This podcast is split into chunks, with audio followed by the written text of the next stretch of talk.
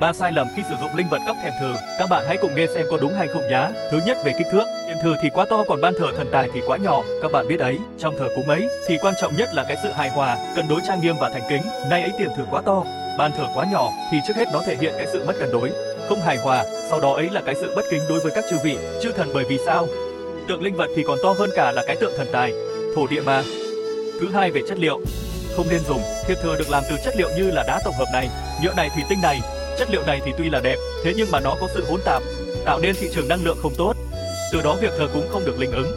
Các bạn nên dùng những linh vật bằng đồng hoặc là bằng gỗ hoặc là bằng đá tự nhiên thì sẽ tốt hơn cho việc thờ cúng nhá. Và cuối cùng, thiền thư thì có thể đặt ở trên nóc kết sắt hoặc ở cạnh bàn thờ, thế nhưng cần phải tránh đặt ở trong phòng ngủ.